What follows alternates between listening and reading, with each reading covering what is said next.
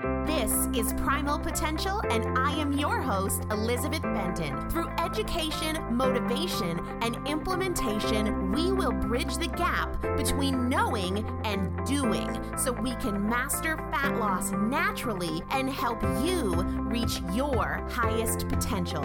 Let's get started. Hey, everybody, welcome back. I'm really excited that you guys are tuning in for this one because, okay, here's how it started. A few months ago, I got an email and it said, Hey, Elizabeth, I'm a huge fan of your podcast and your story. I use the exact same methodology with my own coaching clients. You're awesome. Where are you based? I'd love to connect. And I looked at it and didn't really think much of it. I emailed her back because I respond to every email, and that's a huge priority for me, and ended up connecting with someone who is such a badass and just such a fun person that I am thrilled. And I think I've thanked her multiple times since then for reaching out because I am really, really shy.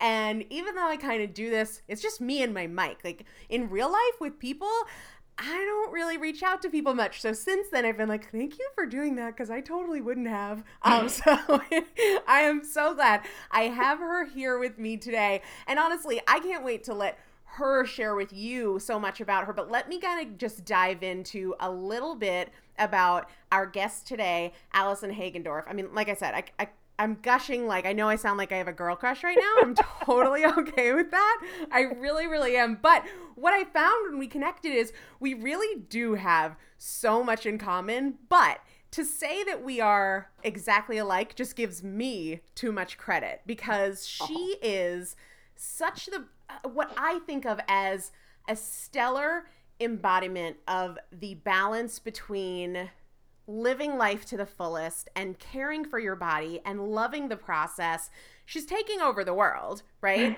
she really, really is. And of course, I love her because she loves food and she loves to eat, but she does that while taking impeccable care of her body and teaching other people to do the same thing. She's done big things and she's moving on to even bigger things. She's worked for Sony. She had a show on Sirius XM. She was the voice of house for the MTV Video Music Awards a few weeks ago. She owns a CrossFit gym. She has an incredible brand and community that we're going to talk more about called Fit to Feast. And she really describes herself brilliantly on her website. She says, most women spend their money on stilettos. I spend mine on steak. Protein before pumps. And I'm like, oh my gosh, I love that. That's fantastic.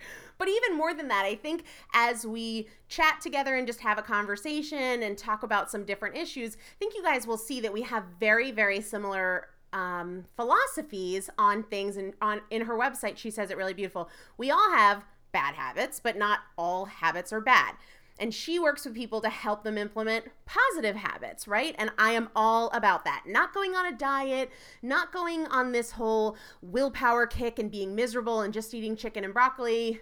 I could go on forever. She's a health coach, she's a behavior change specialist. She does big, big things. And if you aren't following Allison and the amazing things she has going on, you are missing out on inspiration, motivation, great food, and just a great example of health and fitness. So I can't say any more about that. Allison, thank you so much for being here. I'm thrilled that you're here. I wish you guys could actually see me right now. I am first of all, I'm hysterically laughing just because I'm like, oh my god, I'm equally excited to be here, and two, I'm beaming ear to ear because the the girl crush is 100% mutual. um, I think you are the epitome of a badass, and I am beyond flattered of that introduction. And I'm so glad it's being recorded because I'm ever filled down, I just want to play that for myself. right.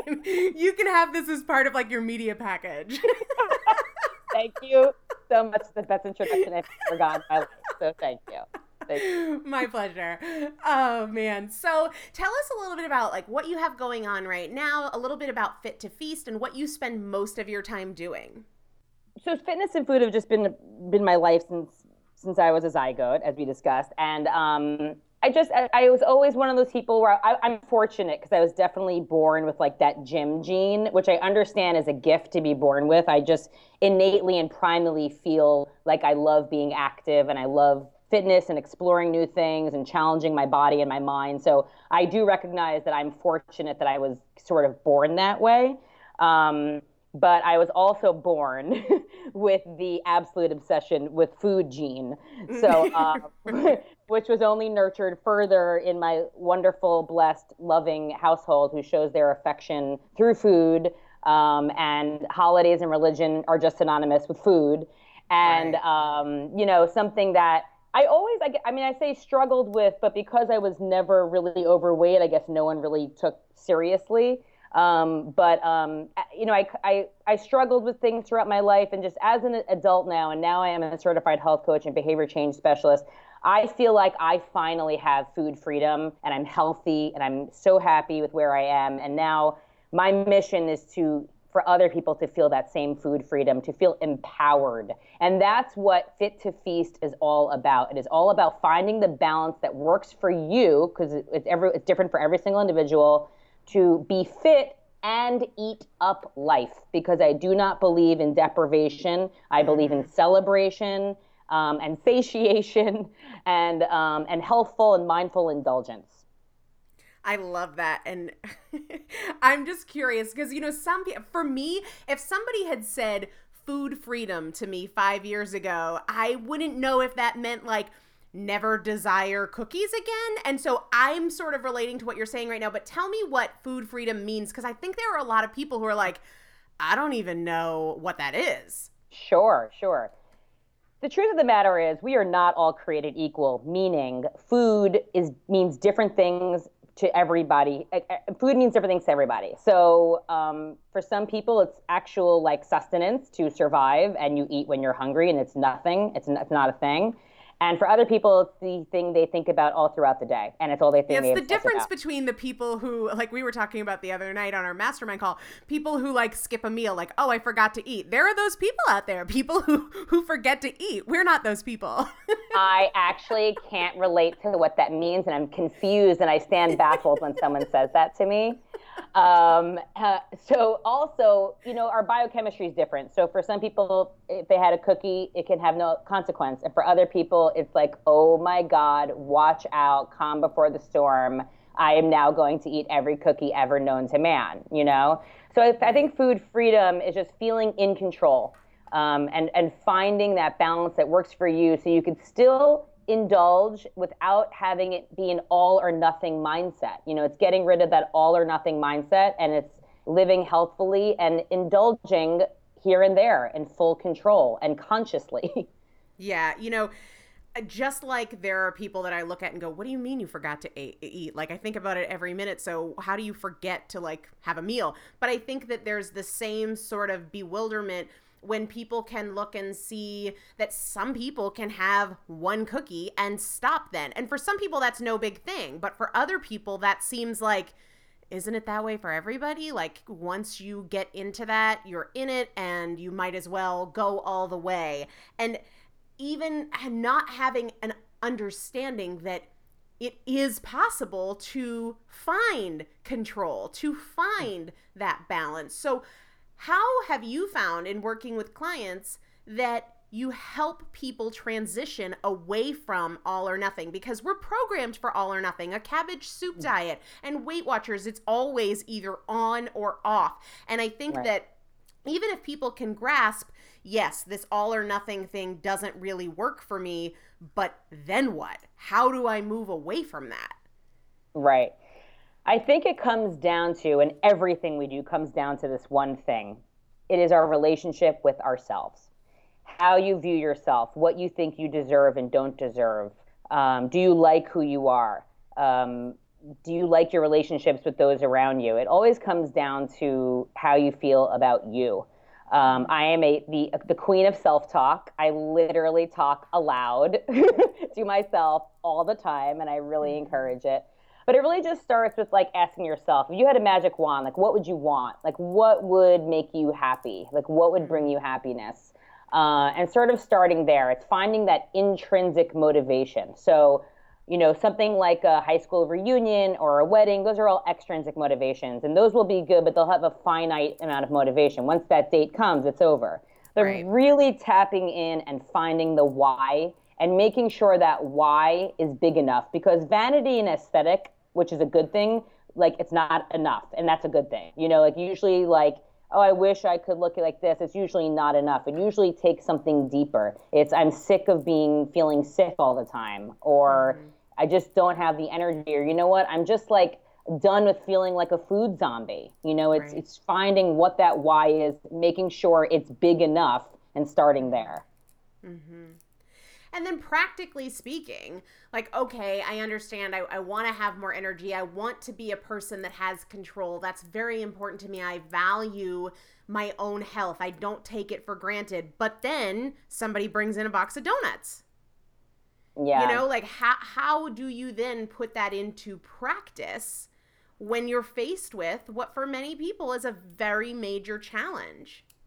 It's such a challenge and like for me like i am a goner whenever there's a spread. Like for some reason the like free aspect like is it's, it's an added dimension it's not right. even just the fact. you fact need to take advantage of it i have to take advantage and get like the value of the free pizza in the conference room like because it's free and it's just there it's physically calling my name and it's not but it's like for me it's really calling my name so like i know that feeling and i i'm just laughing because i've been in this situation countless times like i and literally how do you work yourself through that like what is your okay. own process in your head okay because this is a real thing for me if i'm going over anyone's house for a barbecue i'm like allison i literally like give myself a timeout before i go i swear to god i do this I mm-hmm. literally look in the mirror and I'm like, okay, you're going to have a blast today. How fortunate and grateful are you that you get to be with all of your friends today? The food is not even the thing. So I sort of start with gratitude and I'm like, mm-hmm.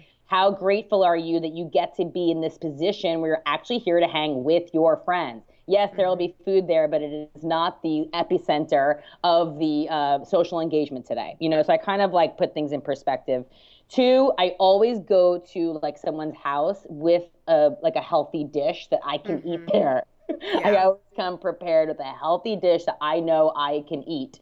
Um, and then um, when I'm there, I just I, I make it. I look at the spread and I assess it, and I literally make a choice. I make a mindful choice. Like, okay, I'm going to make one plate and one plate only of these things and I'm going to sit down and I'm going to enjoy my friend's company and I'm going to enjoy this plate and it's going to be a mindful choice and when the plate is done it's done it's like that's that was it it was wonderful I enjoyed it I had that time and now it's good it's done it's just like it's that we really psych ourselves into being in this like stressful overwhelmed oh i had one bite of a cookie now i have right. to eat all the cookies on the table it's just it's just not like that it's just it's made up it's just not like that. It is, and I and I love what you said about reminding yourself first. I mean, gratitude is one thing, but reminding yourself you're going there for your friends. If it was about the food, you could take the food and bring it to your house and be there with it by yourself, right? But I right. think so many times we look at any social situation and we fixate on the food part. Like, oh, yeah. there's going to be this and there's going to be that. And how am I going to handle that? What will I eat? you're not there for the food. And right. I think just reminding yourself of that, it's it's a big deal if you make it a big deal. And it right. goes back to for me personally in these situations, what you focus on, you feel. So if you focus on the food part of it and what am I going to eat and what am I not going to eat and how much and how much is too much and how will I stop myself if I end up having a nibble of something and then I want more if I make that big, it is going to grow in my mind. And then I'm in it. And while that's happening, I'm missing out on what other people are enjoying, what I want to be enjoying. Absolutely. And, the other thing that I ask myself all the time is how am I going to feel about this choice an hour from now? Or how am I going to feel about this choice when I lay in bed at night? Because for me, I really don't like the feeling at the end of the day of like, ugh, I overdid it and I feel stuffed and I'm kind of replaying, gosh, man, that wasn't even worth it. It wasn't even that good, but I just checked out mentally and then I ate for 20 minutes straight or two hours straight or whatever it is. And I feel like, meh, you know? Instead, yeah. I really love I love bedtime. I love because I love to sleep and I love coffee. So if I go to bed, I wake up and there's coffee. It's all about coffee. But I love that feeling being in bed at night and feeling like, hey, you had a really good day and you feel good in your skin right now. And that yeah. doesn't always happen. So for me, stepping back and going, how am I going to feel about this in a few hours or at the end of the day is just a good anchor of getting out of the moment of like cookie, cookie now, cookie in mouth, second cookie, cookie in mouth, swallow cookie, eat more cookies. Like it's just becomes a vicious cycle.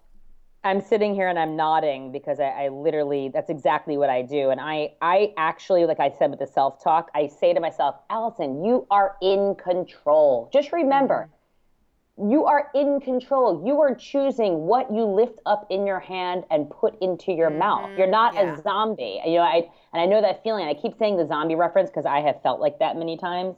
Um, but you are in control is one. Two, make it count so if it's like mm-hmm. a generic cookie that came from a box or like it's just like a, a generic roll, then it's not worth it. If it's someone is like known of your friends as like the the queen baker and she brought her famous whatever, then enjoy one of those things. You know, right. it's but just make it count. And right, three, the grocery I, store cake that like has a bunch of kids' fingerprints all over it. Never, eh, probably not worth it.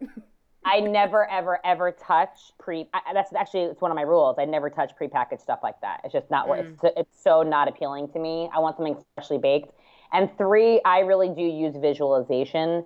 I mm. look past the moment, even if it's five minutes from now. I think five minutes from now, like Back to the Future style in the DeLorean. If I yeah. could fast forward five minutes from now, I'm still here. I'm still yeah. going to be here at the same party with all my friends, which, by the way, is a gift and a blessing. Mm-hmm. And how am I going to feel after I eat the cookie? Want I'm going to keep just wanting another cookie, another cookie, another cookie. And that's just like, you know what? It's sacrilegious. It's like, it's a blas- it's blasphemous. It's like mm-hmm. not respecting the food. It's not respecting yourself. It's just not, it, it's not opening up the floodgates. If you consciously want to have that one cookie that your friend is famous for baking, then have the one cookie and sit down with it and be mindful, enjoy it, and literally savor the chocolate chips. Like, just like be in it you know absolutely because so many times we just enter this vortex this trance and and it's you're right it's like a zombie like state where afterwards you're like i wasn't even paying attention i was like putting the doritos in my mouth as i was talking but i wasn't even really enjoying them and that's definitely not worth it. If you're not even there for it, present for it, enjoying every bite, meh, not worth it. And I do the same thing with is it worth it? And I tend to rank it on a scale of 1 to 10. If 10 is the best thing I ever put in my mouth, how does this rank? And if it is not up there, like 8 plus, it's just not worth it. It's just not worth it. And for me too, I think I used to have this this nervous energy of like it's here and I really really want it and like it's so hard to say no. And I was bringing way too much negative energy to that and I was giving that situation way more attention than it deserved. And so one of the things that I really worked with myself to do is like just freaking relax it's you're fine. You know what I mean? Like what happens if you say no Elizabeth, no cookie? Like what is the worst thing that's going to happen? Are you going to starve? No. Are you going to cry in the corner? No. It's totally going to be okay. But I used to bring and I don't say that to be judgmental. That's how I had to get myself to realize, dude, it's just food. You know? Like you don't need to be like, oh my God, there's the dessert table. How am I going to avoid the dessert table? Don't look at the dessert table. I mean, come on. Like, if you don't eat it, you're totally going to be okay. And I think many people use it as kind of just a, a way to navigate social situations. And you'll be fine without it. Like it's not I think so many times we haven't practiced telling ourselves no, so we're a little afraid to do it cuz you know, well what I mean, it's going to be really hard and what's going to happen? Like absolutely nothing's going to happen. You're going to be totally okay. yeah. Exactly. We we you know, ironically, we we make ourselves powerless and we empower the food. Yes. You know, it's just it's so it's just not a thing until you make it a thing. That's the That's bottom exactly line. right. And I used to make it a thing. It was a thing. It was a big thing. Before going anywhere, it was what are they going to have? What am I going to eat? Am I going to overdo it? What am I going to do the next day? How can I be super strict the next day to make up for the fact that I was a glutton the night before? It's food. Just I think mm. relaxing is the big first step for a lot of people. Oh, and you just brought up something else. That's another one of my rules. No such thing as guilt. Like mm. I, you go for the dessert. Good for you. Great. You made a choice. You're going to enjoy the dessert. That does not mean that you have to work out twice as hard the next day, or mm-hmm. that you have mm-hmm. to eat steamed asparagus the next day. It's irrelevant. They have nothing to do mm-hmm. with one another. It's Thank like you. it's not a deal. You had a cookie. It's okay. Get over it. It's like not a big deal. Right, and it's not a reflection on you. You're not bad because you ate a cookie, and you're not good because you didn't eat the cookie. It's just you either ate the cookie or you didn't eat the cookie. That's all. And and it wasn't a cheat meal. I don't like that word. Oh I don't God. use terminology like that. You didn't cheat. You didn't lie. You weren't scandalous. You and there's no yeah there's no confession needed there's no like act of contrition there's no whatever no penance to be paid the following day it's my catholic school background talking but so let me ask you this then. I mean i know i've overdone it. I, i've i've overdone it many many times over the years. Heck i've overdone it probably in the last month.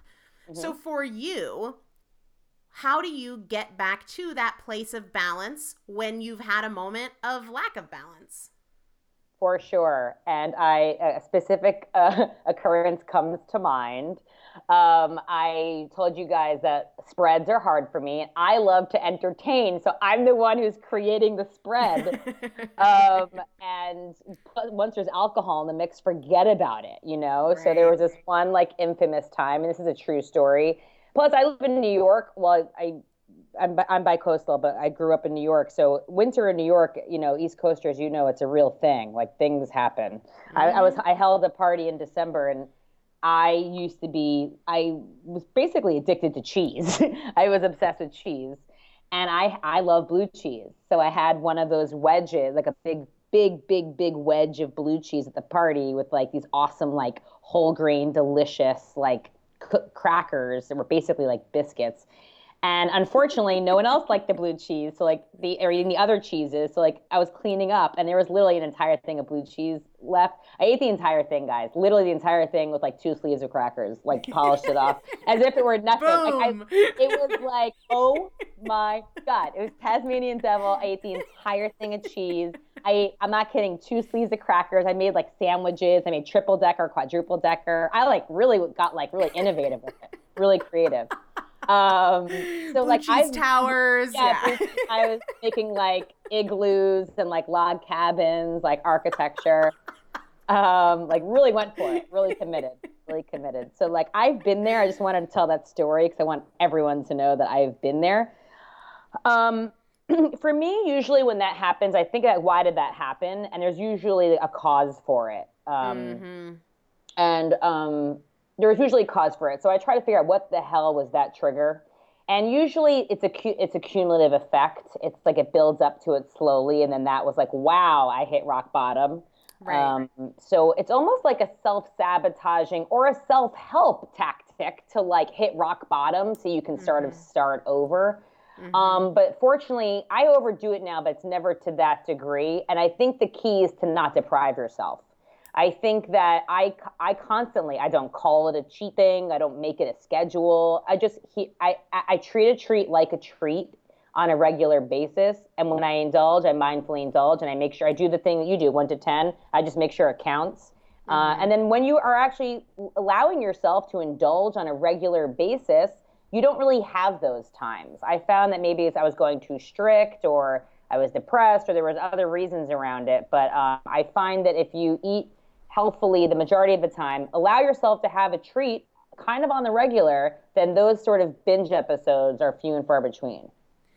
I would agree with you there, but I think that people are probably wondering what's a regular basis because honestly when i work with my clients there are a lot of people that have a hard time tapering down to one indulgence a day Right. and treating a treat like a treat to me means it's not a treat when it's a daily thing and your Yeah. body doesn't need that every day so what does that mean to you treat a treat like a treat and I- know this is very individual and i'm all about do what works for you but i do think that there are so many people in this processed food culture or even when people switch to whole foods then it's Yeah. like whole foods brownies whole foods cookies whole foods cupcakes whole food like okay a cupcake is still a cupcake whether it's paleo whether it's what Yeah. i mean so what does that mean to you Absolutely, and you bring up a good point with the whole paleo gluten free thing. It's still a cupcake, it's still a pizza, and I treat it as such.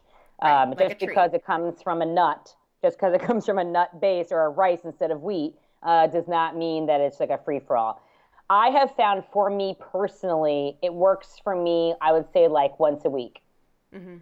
like once a week and it's not like a whole binge episode it's like i get One like treat. a, i get like a chocolate bar and i'll split it with like my boyfriend or I just like I don't I don't know. I can't like tell you exactly what it is. It's just I feel like I want that and I'm having it. And but right. my whole rule is have exactly what you want.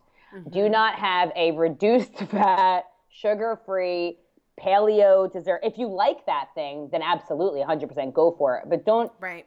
trick yourself into thinking, "Oh, it's not as bad because there's no good and bad." There's no absolutely. good and bad when you are having a treat, when you are having a dessert, you are just having it, and you should have exactly what you want. Exactly, and like enjoy the, the heck out of it. Don't be yeah. on Facebook. Don't be watching TV. Don't like enjoy it. Savor every freaking bite.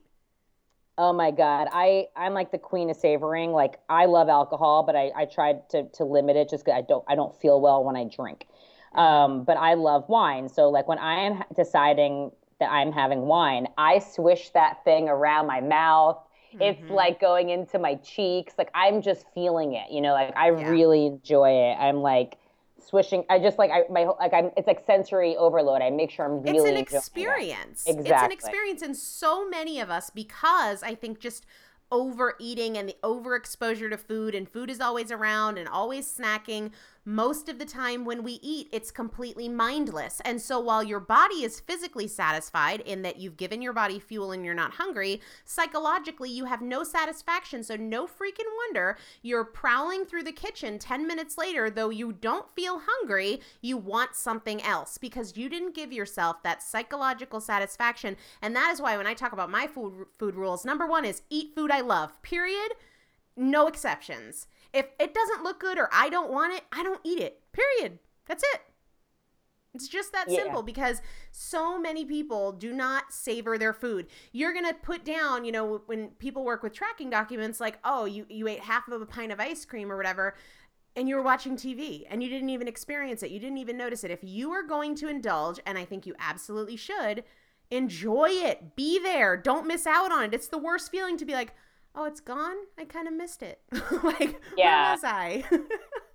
yeah, you have to be present, and better yet, enjoy it with someone else. I mean, like for me, I always, whenever I do a treat, it's part of an experience with someone I like really care about. You know, like yeah. I want to be with someone who's enjoying it with me. Um, it's more of an experience. I also, um, one of my rules is I don't really keep indulgences in the house mm-hmm. because it's tricky it gets tricky. I, I, am the first to say I kind of treat my apartment like a temple, and I fill it with delicious, fueling whole foods, wonderful food. And then if I really want a treat, I use it as an opportunity because I love to try new places, a new ice cream yeah. parlor that opened, or a new coffee shop, or a new sweet. Like, and then I make it like an adventure. You know, right. like oh an my experience. god, experience. And let me tell you another thing, because I know that you share this. My number one favorite thing on the planet is ice cream, and I know it's yours oh, also. Yes. Mm-hmm. So one thing I will never keep in my house is a tub of ice cream. But Hell not only no. one, one that's just a bad idea for anyone. I don't get it. But two, it's never as good. Like when I don't care. I recently bought like I was craving like a candy shop sundae. Like I wanted like a Reese's peanut butter cup chocolate thing. I bought it and actually I did you know what? I swear to God I didn't eat it because I it just didn't it wasn't what I wanted. It wasn't like how I had been fantasizing about it in my head. Oh my god, you know what is so crazy about this? I, am obviously an ice cream person too. I talk about that all the time that uh, it's just it's my thing. Like I, I if I'm going to indulge, I want it to be ice cream more often than not. Well, a few weeks ago I was in Key West and I had to walk down the street to get something, and I was not in a good mood, and I was overtired. And there was a Haagen Dazs ice cream shop, not even like a special local ice cream shop or anything like that. Freaking Haagen Dazs. I don't even really like Haagen Dazs, but anyway, um, I walk into the Haagen Dazs, and I get an ice cream, and I walk out. I'm not hungry. I haven't even been thinking about ice cream, but I was emotional. Walking past Haagen Dazs, walk in, buy the ice cream, walk out, take a bite, think about it. This isn't even it's not even that tasty. And just threw it away. Didn't care that I just spent six dollars. Yes, it was a large. I I I just realized like this isn't it. Like I when if I'm gonna indulge, it has to be, oh my god, I want to talk about this. Like this is so good I want to tell somebody. And it just wasn't. And so it wasn't like I was committed. Oh, it's here, it's in my hand. I put it in my mouth. It wasn't a 10. It wasn't even close to a 10. It was probably like a 3. And I thought, uh, yeah nope. Afterwards, I'm going to be like, why? That wasn't even worth it. So don't go down that road. and I literally just at the next trash can threw the whole thing away. Whatever. And that's what I did with the Reese's like peanut butter cup. It just I I feel like part of the food freedom I was talking about is being in control like that. Like I felt I feel like now I deserve to have exactly what I want. Yep. so exactly. I, I want ice cream. I am going to this awesome like ice cream parlor. I'm literally using the word parlor, like an old mm-hmm. fashioned like I go. I want a scoop of um, chocolate chip cookie dough. I want a scoop of cookies and cream and a scoop of strawberry. And I literally Yeah. sit there and I enjoy it. My eyes are rolling back in my head. I'm like, oh my God, I want like this. What a wonderful, I'm going to think about this if I can't sleep some nights, just as like to soothe me to lullaby.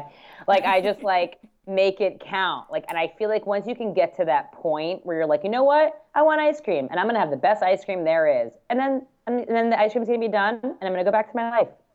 And, you know, it's just like, I think when you give yourself exactly what you want, like, and you really respect like your body, and you're like, you know what, I'm a, I'm gonna have some ice cream, and it's not a thing, and then like, and when it's not good, I just don't eat it. That's why I don't really eat. I'm not even like a. I don't even get drawn to like Dunkin' Donuts donuts anymore.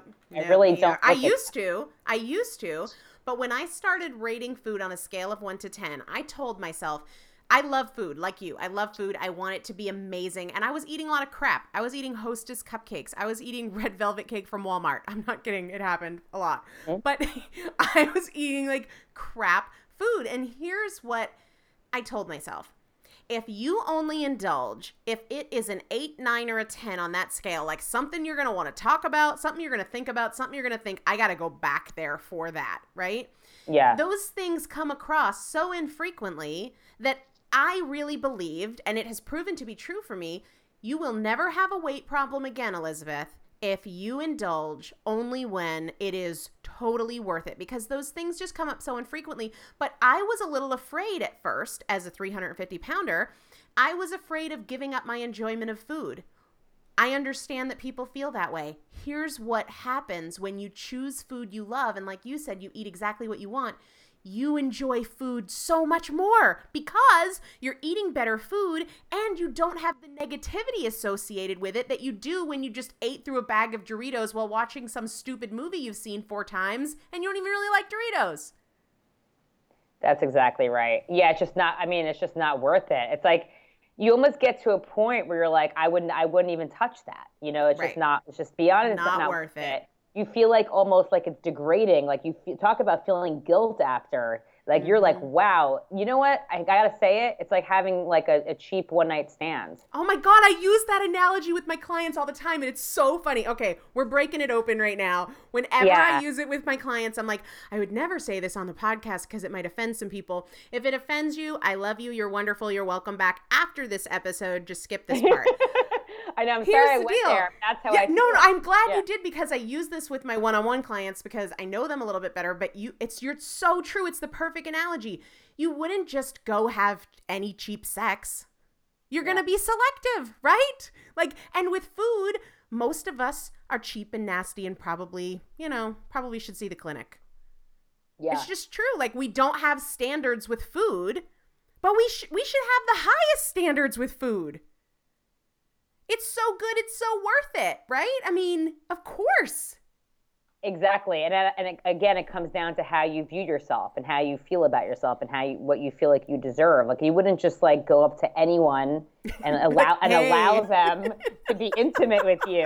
You know what I mean? Like you just Right. wouldn't do it. And if it did happen, it was a drunken night. You don't feel great about it. You really don't feel great about it the next day. You but you don't do it every like- day, four times a day. Right. So You know like- what I mean? Yeah. so when you get to the point, you're like, you know what? I deserve to be intimate with wonderful people and wonderful food. I have standards, damn it. Yeah, I have standards.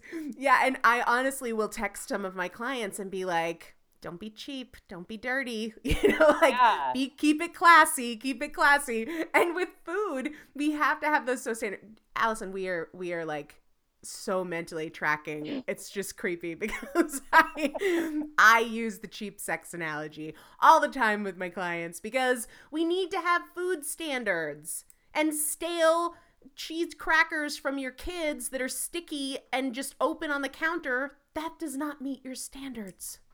Yeah. It just should never meet your standards. and I think it's like a really good set of like guidelines because I always feel like when you eat food, like any, even if it's like high quality, delicious, like pizza or like um, like my favorite thing on the planet's an Italian hero. Like if when you eat that kind of stuff, which is I've just named two delicious things, it's kind of like when when do you stop though? Because you would never mm-hmm. stop when you were full necessarily. It's like mm-hmm. so delicious, you won't stop until there's none left. Like I literally right. have eaten a whole pizza by myself. I swear to God, I have.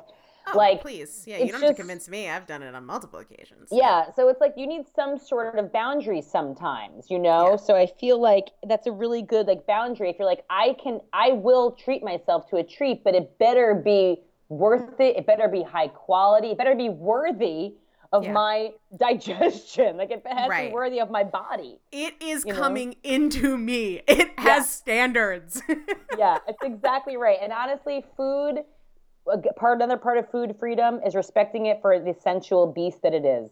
Right. When you are enjoying food, it is the most sensual, intimate. When you're sharing a good dinner with someone and you're you're having a glass of wine with someone, I don't think anything like, that is as intimate as it gets. You know, right. besides you know There's having in, in, right. intercourse. But like it's it's intimate. You know, it's wonderful. It's a celebration. So just like make rise to the occasion that you deserve. You know, yeah. you deserve the best. You deserve the highest quality, and that kind of thing doesn't happen in two-hour intervals. You know, no. it, it's more of a treat and it goes back to being grateful and, and being grateful for all that you have and, and what you deserve. I totally agree and completely completely am on the same page with you on that. I want to shift gears a little bit. Something you and I have talked a little bit about, and I know there's a lot of confusion. This is something that you've written about lately, and it's something that I talk about in the podcast. And I love when I have somebody on the show that really believes in this strategy for health and for fat loss and for energy. I want to talk about it because I think there's so much friggin' misinformation out there that we need as many people as possible putting facts into the world to help overcome the frightening amount of misinformation, and that is carbs in the morning. And we have heard for so long eat your carbs in the morning and then you have all day to burn them off. And I just wanted to kind of get your two cents on that. Absolutely. I am a firm believer that your first meal of the day should not have carbs. Um, I was the quintessential oatmeal uh, every single day in the morning, and then I switched to sweet potatoes every day in the morning. And I just know personally, and I tested it because I had I had read so much about it, um, and I personally tested it um, where I switched my daily breakfast, which contained sweet potato, religiously, and I also would eat sweet potatoes. Like I love sweet potatoes, so I, I was eating. Too. I was eating a lot of sweet potato, and then you have that whole thing. Oh, like I need this pre-workout, post-workout, you know, all this kind of stuff. Um, so what I did was I simply eliminated it, and I can't even tell you. Besides the fact that I leaned out like instantly, for me it was a craving deal breaker. Like I, like before when I said we're not all created equal because food affects us all differently. I right. am the kind of person when I have sugar and starch, even if it's even if it's a high quality, like a gorgeous sweet potato, it does something to me. It puts the sugar in my bloodstream, and I start to have cravings. I really me do. I, I start to crave. Like people like, oh, you'll never binge on. Don't say that to me. I can binge on anything. I could eat yeah. an entire thing of sweet potatoes. Like I love, and I love fruit. Like you have no idea. It's like my number one trigger is fruit. Mm-hmm. But um, so I just, for me personally, I eliminated it, put it back uh, later in my later in the day or post workout later in the day, and I can't even tell you the results that I found personally. One, I leaned out exponentially, and mm-hmm. two, my cravings completely curbed, completely yeah. curbed. It was unbelievable. It was like magic. It was like a magic trick. Yeah. I find the same thing for myself. It's Pandora's box for me. And uh, since we're using crude analogies on this show, and I'm totally all about it, I'm just gonna I'm gonna open up the ones I use with my other clients. You know, if you're drinking a lot and you haven't gone to the bathroom yet, you're totally cool. But once you do, then you're going all night long that for me is carbs in the morning. If I have carbs in the morning, I've broken the seal and I am just going to be wanting carbs all day long. And so I have more energy, I have fewer cravings, and I'm less hungry when I have fat and protein for breakfast, veggies sometimes, but always fat and protein. Yeah, I call it get I call it like feeling cracky. Like I just kind of like start to feel like a little like jittery and like thinking like obsessing and like oh my god like i just feel like i start to feel a little out of control when i start to have like a ton of carbs and when i eliminate it in the break in the morning it yeah. really set the tone for control for the rest of the day I completely agree with you. I'm so with you on that. And I know there are a lot of people who feel very confused. And when when people ask me, and I'm curious how you respond to this too, well, why does everybody say eat your carbs in the morning so you have all day to burn it off? And this is my answer, and I'm very curious about yours. It represents a fundamental misunderstanding about human metabolism. Your your body is not an accounting system of first in, first out. It doesn't work that way. And to imply that, oh, if you have your carbs at night, then you won't burn them off, it implies that your body just shuts mm-hmm. off as soon as you get into bed. And that doesn't happen. Your metabolism is 24 7. And fat loss and metabolism are more about hormones than anything else, certainly not an accounting system. And just the hormonal rhythm of your body indicates that the best time for carbohydrates is post workout or in the evening time. And I think that it takes a really long time for the mainstream to catch up with the newest information, true or untrue you know? Um, and i always say too let your body be your guide. Your body is going to let you know like for you you leaned out and you felt better. For me it i'm my fat burning stops when i do carbs in the morning. It just does. I shut off my fat burning machinery because of that insulin reaction in the morning. So how do you respond when people are like well why does everybody say it I just say that's one of the many, many myths we have in the standard American diet. Uh, that's just there's just so many, I, and I feel like my mission is just to help debunk mo- those myths one at a time. I mean, people agree. are still eating just egg whites only. You know, I, I mean, know. it's just there's so many misconceptions, and it's something I'm very, very passionate about, and just you know, it's really why we have an obesity pandemic today Yeah. because of these misunderstandings and misinformation uh, it's really traumatizing. It really upsets me. Like I just really, I I, feel like I feel like it's not even like our fault because we were told our whole lives Right. that fat makes you fat, and just Right. so many misconceptions. Yeah. Um, and now, now that we're learning and, and, and understanding that what we were taught for decades is wrong, no one's going to stand at the top of the mountain and say, "Oh, by the way, right we were just we were, it was incorrect what we told you. Those were No, false." they're gonna stand no by gonna it. Right. yeah they're going to stand by it because they have to their credibility's on the line Exactly. Absolutely. So I, I say, why don't you just try it? I always just exactly. say, let your bo- your body has the answers. like just try it. It's like not a big deal. Just give it a whirl. You're Yeah. not going to die either way if, if you don't feel a difference and continue doing what you're doing but you may as well just give it a shot and see how you feel. Because a lot of times people don't even realize they don't feel well because they're so used to it.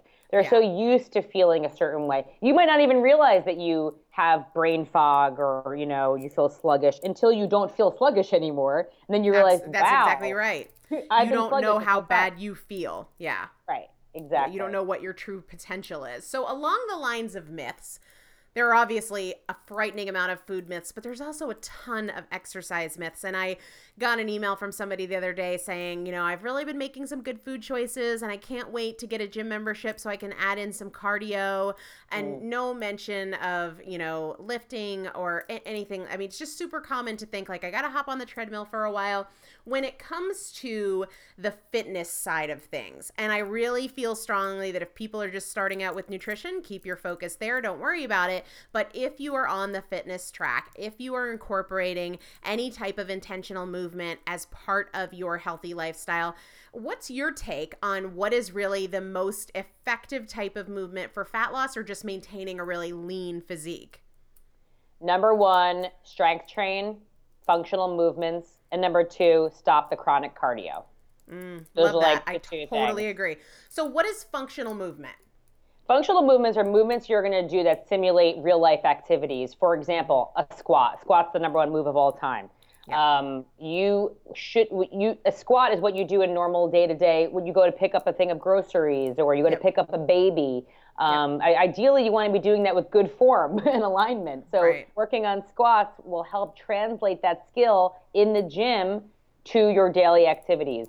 Um, When you are on an airplane and you want to put your bag overhead, that is an overhead, you know, press. Press, yeah. Um, that's something that you can work on in the gym. So when I say functional movements, I mean moves that you will be simulating uh, your your functional daily living. Squats, um, deadlifts, lunges.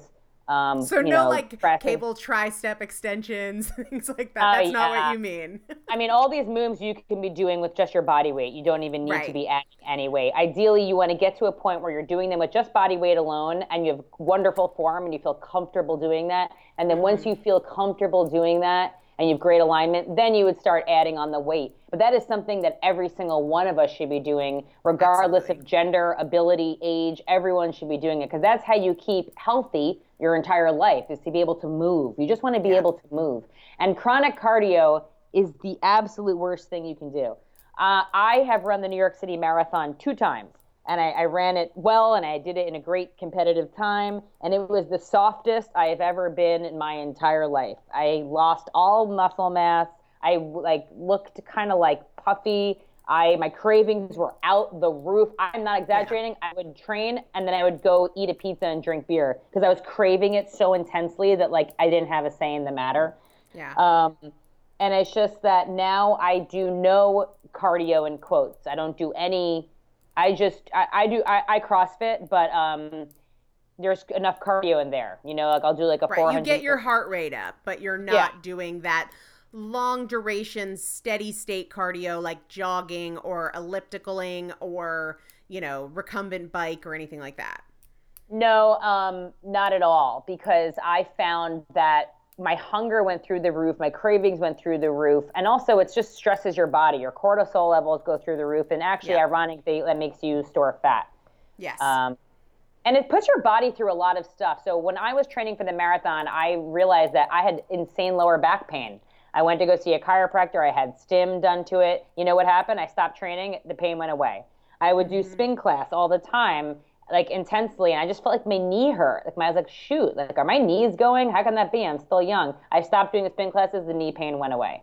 So mm-hmm. I just feel like it forces you into doing this very unnatural, you know, chronic it's just too stressful for too long. It just right. doesn't make any sense. I totally agree. And I'm glad you said that because I think just like the carb myth, the cardio myth is hurting a lot of people. They have great intentions and they're frustrated as hell because they're not getting results and they're eating more than they need to be eating because of the stress response generated by that activity that makes you hungry as a bear.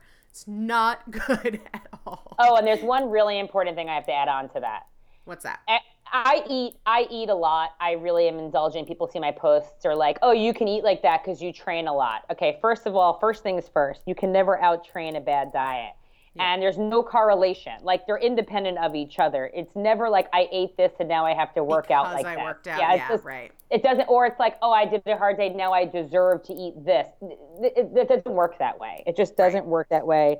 Um, what you want to do is you want to train as little but as efficient as possible. You want to spend right. minimal time doing fitness. You just want to make it count, just like the eating. You want to make your fitness count. You want it yep. to be efficient. You want to do peak performance for minimal amount of time. You know, you just want to just be doing. If you really want to go for a run, um, honestly, sprinting is better. Sprinting, sprinting is probably the one of the best things you can do to lean out. You want to, oh my God, you want to burn fat, you sprint. Yeah. Um, and walking is great. Walking is, uh, you know, walking is wonderful. It's it's it's social. It brings you outside. You get your sun exposure, your, your great vitamin D. hormonal response. Totally, circulation. Um, walking is fantastic. Um, but as far as doing like those back-to-back spin classes, it is no. intense. Give yourself a break. Absolutely. So I want to wrap up with how I end all my shows with what I ate yesterday, and I'll share what I ate yesterday, and you can tell us what you ate yesterday. Before we do that, I know that everybody listening right now wants to know more about you and what you're doing. And so, how can people connect with you and what you've got going on with Fit to Feast and everything else you're working on? Yeah, for sure. So um, everyone can hit me up. I'm on Facebook, Twitter, and Instagram. But I'd love to see you um, on Instagram. It's at Allie Hagendorf, A L L I H A G E N D O R F. Um, hit me up there, and I do post a lot of like what I'm eating. So if you're interested in that, I, I, I you can see it's like mostly food pics. um, so uh, yeah, I literally post pretty much every single meal. Um, but you can always also go to fittofeast.com um, I have a Fit to Feast events, so I'm starting to make those travel. That's the plan because right now they're mostly all in LA. Um, but the goal is to actually start um, making that sort of a touring scenario. Um, so that'll be good. I hope that'll be coming to, to your town soon. You can come join me for the Fit to Feast events. Um, but yeah, fittofeast.com, AllisonHagendorf.com, and then Allie Hagendorf on Instagram. Awesome. And I'll link up all that stuff on the show notes on primalpotential.com. So I'll start with what I ate yesterday, and then you can share with you with us uh, what you ate yesterday, which will probably be a whole lot more interesting than mine. Uh, so let's see here. I had um, a really large cup of bulletproof coffee, which was probably mostly coffee with about one tablespoon of butter, one tablespoon of MCT oil. Um, if you guys have questions about bulletproof coffee, just search for it on Primal Potential. I feel like I've talked about it a bazillion times. Um, then I hit the gym for a workout. What did I have after my workout? I had uh, leftover salmon salad. So I had taken some canned salmon, mixed that up with a whole bunch of veggies, and then put it over a bunch of mixed greens. And then dinner, I grilled, I took a foil pouch of chicken thighs and peppers and onions and a little bit of olive oil and some spices and just threw it on the grill and uh, ate a lot of that for dinner, probably like four chicken thighs and a whole plate of veggies, and it was amazing. Uh, so that's what I ate yesterday. What did you have? That sounds incredible, and I love chicken thighs. By the way, mm-hmm. do you cook? Do you cook most of your meals? Do you ever eat out or not really? Um, I probably eat out. Uh, I would say three or four times a week, just because of my work schedule. I don't have necessarily time to do dinner, but it's almost. I, it's not often like a legit sit down meal. I love that and do that all the time when I'm traveling. But if I'm not traveling, it tends to be like a lettuce wrap or Chipotle or Whole Foods salad bar or something like that, just because it's a time crunch issue for me. For sure. Um, I cook as much as I can, but I another part of food freedom is feeling empowered to wherever you're out, you can order mm-hmm. a helpful option. Totally. So uh, yesterday, I'm in New York now, and I always start my day with eggs and avocado. Always, that's just my standard. Like I just start my day that way. And I love cold brewed coffee. This is mm. my thing. This is my signature. I don't start a day without it. I brew my own. For those of you not familiar with a cold brewed coffee, that's not iced coffee. This coffee right. was n- never hot. It's literally brewed cold, and you pour it over ice. Um, and then I put in a little unsweetened almond milk um, and I'll, I'll maybe do like a little bit of uh, stevia. Mm-hmm. But I start my day religiously with cold brew coffee. It's a game changer. And the reason why it's better than hot coffee is because it's two thirds less acidic. So if you have any digestive issues, it's better on your teeth. But um, I drink hot coffee when it's cold, but when it's warm out, I drink cold brew. So that was too much on the coffee, but it's such an important part of my life that I feel like I had to share that with you. totally it's agree. Like, we could talk about coffee all day long. Like, and next like, week, all yeah, about I, coffee. I could do an entire episode about cold brewed coffee. It's just so special. I really recommend you checking it out. Awesome. Um, so I start there with my eggs and avocado. Then I had, I'm very lucky in New York. There's this place called Hu Kitchen, H U, it's short for human, and it is a paleo palace. It is an absolute mecca. It's owned by my friend Jordan Brown. He's a genius. If you ever come to New York, put it like you, you got to go. It's like for all you paleo lovers, grain free, gluten free lovers, everything is farm to table, grass fed. Wow, what a luxury it is. I mm-hmm. had uh, Italian turkey. Uh, no, I had Italian pork meatballs. Um, they're made without grain or anything. I had a chicken salad where the aioli was just made from eggs um, and some garlic and lemon, and then it was over a massive vat of uh, kale. They call it a primal kale salad. It has some goji berries in it. So godly and awesome. And then for dinner, I am a sushi freak. Um, I love raw fish, and love you know, sushi. sushi is all about knowing how to order because you might think you're you're doing a good job, you're getting sushi, it's fish, and then you're getting the like tempura roll, you know, not good. Um, I either order plain sashimi or I get rolls and I ask them not to do the rice. Yeah, um, yeah. So I either do a hand roll, a salmon avocado hand roll, no rice, they just wrap it in seaweed um, but this one place I went to in New York, they'll do any of their cut rolls without rice. Um, it's a little bit of an extra charge because they put extra fish in it. Sure, um, that's awesome. It's, it's, so awesome, and that's what I had. In fact, you can see all the photos of it on my Instagram, Allie Hagendorf. I have like gorgeous photos of them. And you'll um, want to eat her page. You can't, but you'll want to. it is pretty awesome. I told you, I'm not kidding, guys. I don't spend my money on anything except for food and like I love to travel. So I would say yeah. food and travel. I don't care about handbags. I don't care about sh- anything like girly material things. I could not care less about. I'm happy in gym clothes or flip flops, and like I just I want to have some good food. Yeah, so food first, food yeah. second, and food third. so true. It's, I have this thing on my wall um, in, in LA. I do like an inspiration wall where um, I just things that sort of like struck me. I frame. I put them on this wall and it says three ways to my heart Make me food, buy me food, be food. Be food. I love it. I love it. That is so awesome and a perfect way to wrap up this episode. Thank you so much. It was such a pleasure. I hope you will do it again because I know everybody is going to love you as much as I do. And it was just so much fun. So thank you, thank you, thank you. I just want to thank you because, as you know, I'm a massive fan of you and your and your journey and your story. And obviously, I'm a huge Primal Potential fan. That I actually was listening to it, and I was like, I need to reach out to this girl because she doesn't realize how much of a difference she's making in my life. I literally listen to like every single one of your podcasts. It's oh, like talk about you. girl crush. It's like everyone in my family knows who you are. I love it. Well, I'll be heading out to LA soon and I can't wait to hang out with you and hopefully do another episode with you. I think we'll have so much fun. So thank you again. And everybody, head over to the show notes over at primalpotential.com so that you can hook up with Allison and everything amazing that she has going on because she's she's definitely somebody to watch and follow and be inspired by. So thank you again so much. It was a blast. Awesome. Thank you.